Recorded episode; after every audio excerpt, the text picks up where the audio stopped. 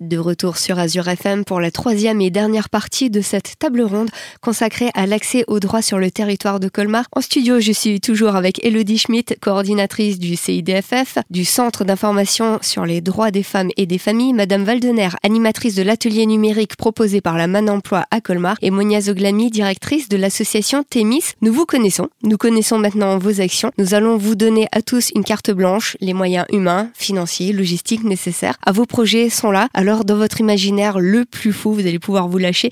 Décrivez-nous un projet individuel ou collectif idéal qui répondrait à la demande du public et qui remplirait vos objectifs respectifs. Madame Zoglami, Athémis, un projet idéal Dans l'idéal, avec les financements qui vont avec, et puis euh, l'équipe aussi, hein, parce que euh, faut des effectifs pour pouvoir déjà couvrir actuellement tous les projets qu'on mène. Donc moi, dans l'idéal, je, je dirais qu'il faudrait qu'on fasse vraiment de la prévention une priorité, la prévention au milieu scolaire ou extrascolaires, hein, d'ailleurs, dans les centres sociaux, euh, sur les temps périscos. On en fait. Il y a beaucoup de structures qui portent aujourd'hui des actions de prévention, mais on n'en fait pas suffisamment. Elle n'est pas suffisamment valorisée aussi, cette prévention, et je pense qu'on n'intervient pas dès le plus jeune âge. Nous, on intervient euh, sur un cycle 3, donc CM1, CM2, et à mon sens, c'est déjà un peu tard. On avait, il y a très très longtemps, en 2012, expérimenté une action d'éducation à la citoyenneté avec des maternelles, et ça avait donné euh, de très bons résultats, euh, en tout cas sur le moyen terme. Donc je serais pour privilégier de la prévention pour tous et sur plein de thématiques différentes. Et aussi peut-être un mot sur la question de la formation aujourd'hui des professionnels qui interviennent euh, dans le secteur de la protection de l'enfance, qui interviennent auprès des enfants, qui aujourd'hui, on le sait, ne sont pas suffisamment formés sur la question des différentes réformes hein, de la protection de l'enfance, sur la question du lien avec l'autorité parentale, sur la question aussi de la lutte contre les violences sexuelles faites aux enfants, sur le repérage, sur le signalement des informations euh, préoccupantes, des enfants en danger, des enfants potentiellement victimes.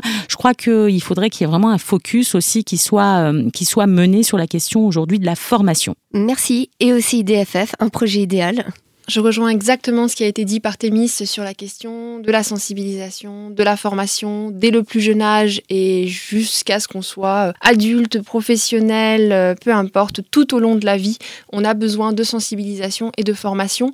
Euh, je compléterai sur le terrain par un besoin crucial que nous avons d'accompagnement, notamment psychologique, suite à des situations de violence. Et aujourd'hui, nous n'avons pas ces moyens, effectivement, pour pouvoir accompagner les personnes à comprendre les violences, en sortir et surtout accompagner les enfants euh, pour qu'ils puissent comprendre que la violence n'est pas le mode de résolution des conflits, que ce n'est pas avec ça que l'on communique avec l'autre de manière saine et sereine. La violence, c'est pas forcément que la violence a beaucoup de formes effectivement. Ça peut être de la violence verbale, de la violence psychologique qu'on va exercer sur l'autre. Et effectivement, ce n'est pas un mode de résolution des conflits. Il en existe beaucoup d'autres, mais ça s'apprend ça ne se découvre pas tout seul. Et nous avons besoin effectivement aujourd'hui de moyens supplémentaires pour pouvoir accompagner adultes comme enfants sur la question de la résolution des conflits autrement que dans la violence et dans la compréhension des schémas de violence pour pouvoir mieux en sortir. Merci à la main d'emploi. Dans l'idéal, ce serait vraiment de systématiser le recours à l'atelier numérique pour ne, ne, laisser personne au bord du chemin. Parce que à l'heure actuelle, on accompagne un peu plus de 200 personnes par an euh, sur le bassin colmarien, mais je pense qu'il y a encore une large proportion de la population qui est en situation de, de souffrance numérique ou qui ne maîtrise pas totalement les, les usages et que l'on n'arrive pas à capter. Donc ça passe par vraiment le renforcement des, des partenariats, hein, je pense, puisqu'on travaille euh, essentiellement en, partenariat, qui nous oriente les, les personnes qui, qui le repèrent et donc que ça soit vraiment systématique. Alors vous pourriez par exemple intervenir au CIDFF ou chez Témis C'est exactement ça. On intervient dans, dans, les structures pour des actions, euh, des actions ponctuelles ou sur du, du plus long terme pour aller vers le public, alors l'association Thémis, vous êtes située avenue de Paris, à côté de la prévention spécialisée qui est équipée d'un camping-car. Un projet avec euh, la prévention spécialisée, c'est quelque chose qui pourrait se monter? Oui, tout à fait. Alors on connaît les équipes de la prévention spécialisée depuis fort longtemps hein, euh, à Thémis. On travaille déjà ensemble en partenariat sur des actions euh, par rapport aux jeunes qui suivent eux. On avait justement une réunion partenariale avec eux cette semaine où on a envisagé peut-être pour l'aller vers, comme Madame Baldener vient de le rappeler, de peut peut-être aller vers ces jeunes via leur camping-car, pouvoir peut-être faire de, la prévention. On a beaucoup de jeunes hein, sur Colmar. La problématique des jeunes, en tout cas du quartier Europe ou de Florimont-Bel-Air, ça va être beaucoup. Ils sont beaucoup face à des violences qui qualifient de violences policières. Ils ont besoin qu'on leur rappelle le cadre légal de est-ce qu'on a le droit de me demander mes papiers, par exemple, est-ce qu'on a le droit de me demander la copie de ma pièce d'identité? Enfin voilà. Donc l'idée, c'est que les juristes et les éduques de Thémis puissent aller sur le terrain vers les jeunes pour leur rappeler un petit peu ce que dit la loi par rapport à, tout cela et euh, pour que les jeunes nous connaissent, pour qu'après peut-être ils puissent plus facilement ouvrir la porte de Thémis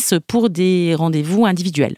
Et justement, est-ce que des jeunes bénéficiaires pourraient passer un peu euh, jeunes ambassadeurs Ça pourrait être très intéressant. Je pense que c'est peut-être un peu compliqué à mettre en œuvre, en tout cas aujourd'hui sur le territoire de Colmar, euh, parce que, ben, encore une fois, hein, moi j'ai pas l'équipe dédiée, hein, j'ai essentiellement euh, un collègue éducateur qui est vraiment sur le terrain, qui est beaucoup investi sur toutes les, réunions avec la salle Europe, le, centre Europe, avec les partenaires sur Colmar. Sinon, mes collègues juristes viennent surtout pour des rendez-vous d'accès au droit et de l'accompagnement individuel. Mais je pense que ça pourrait être un beau projet, effectivement, en partenariat peut-être avec une, une de nos structures euh, présentes sur le territoire. Merci et c'est une belle conclusion pour euh, cette table ronde dédiée à l'accès au droit. Une table ronde réalisée avec le soutien du ministère chargé de la ville, de la préfecture du Haut-Rhin, de la ville de Colmar et du service départemental à la jeunesse, à l'engagement et au sport du Haut-Rhin. Une émission que vous retrouverez en podcast sur notre site azur-fm.com dans la rubrique émission spéciale. Très bonne journée sur Azure FM.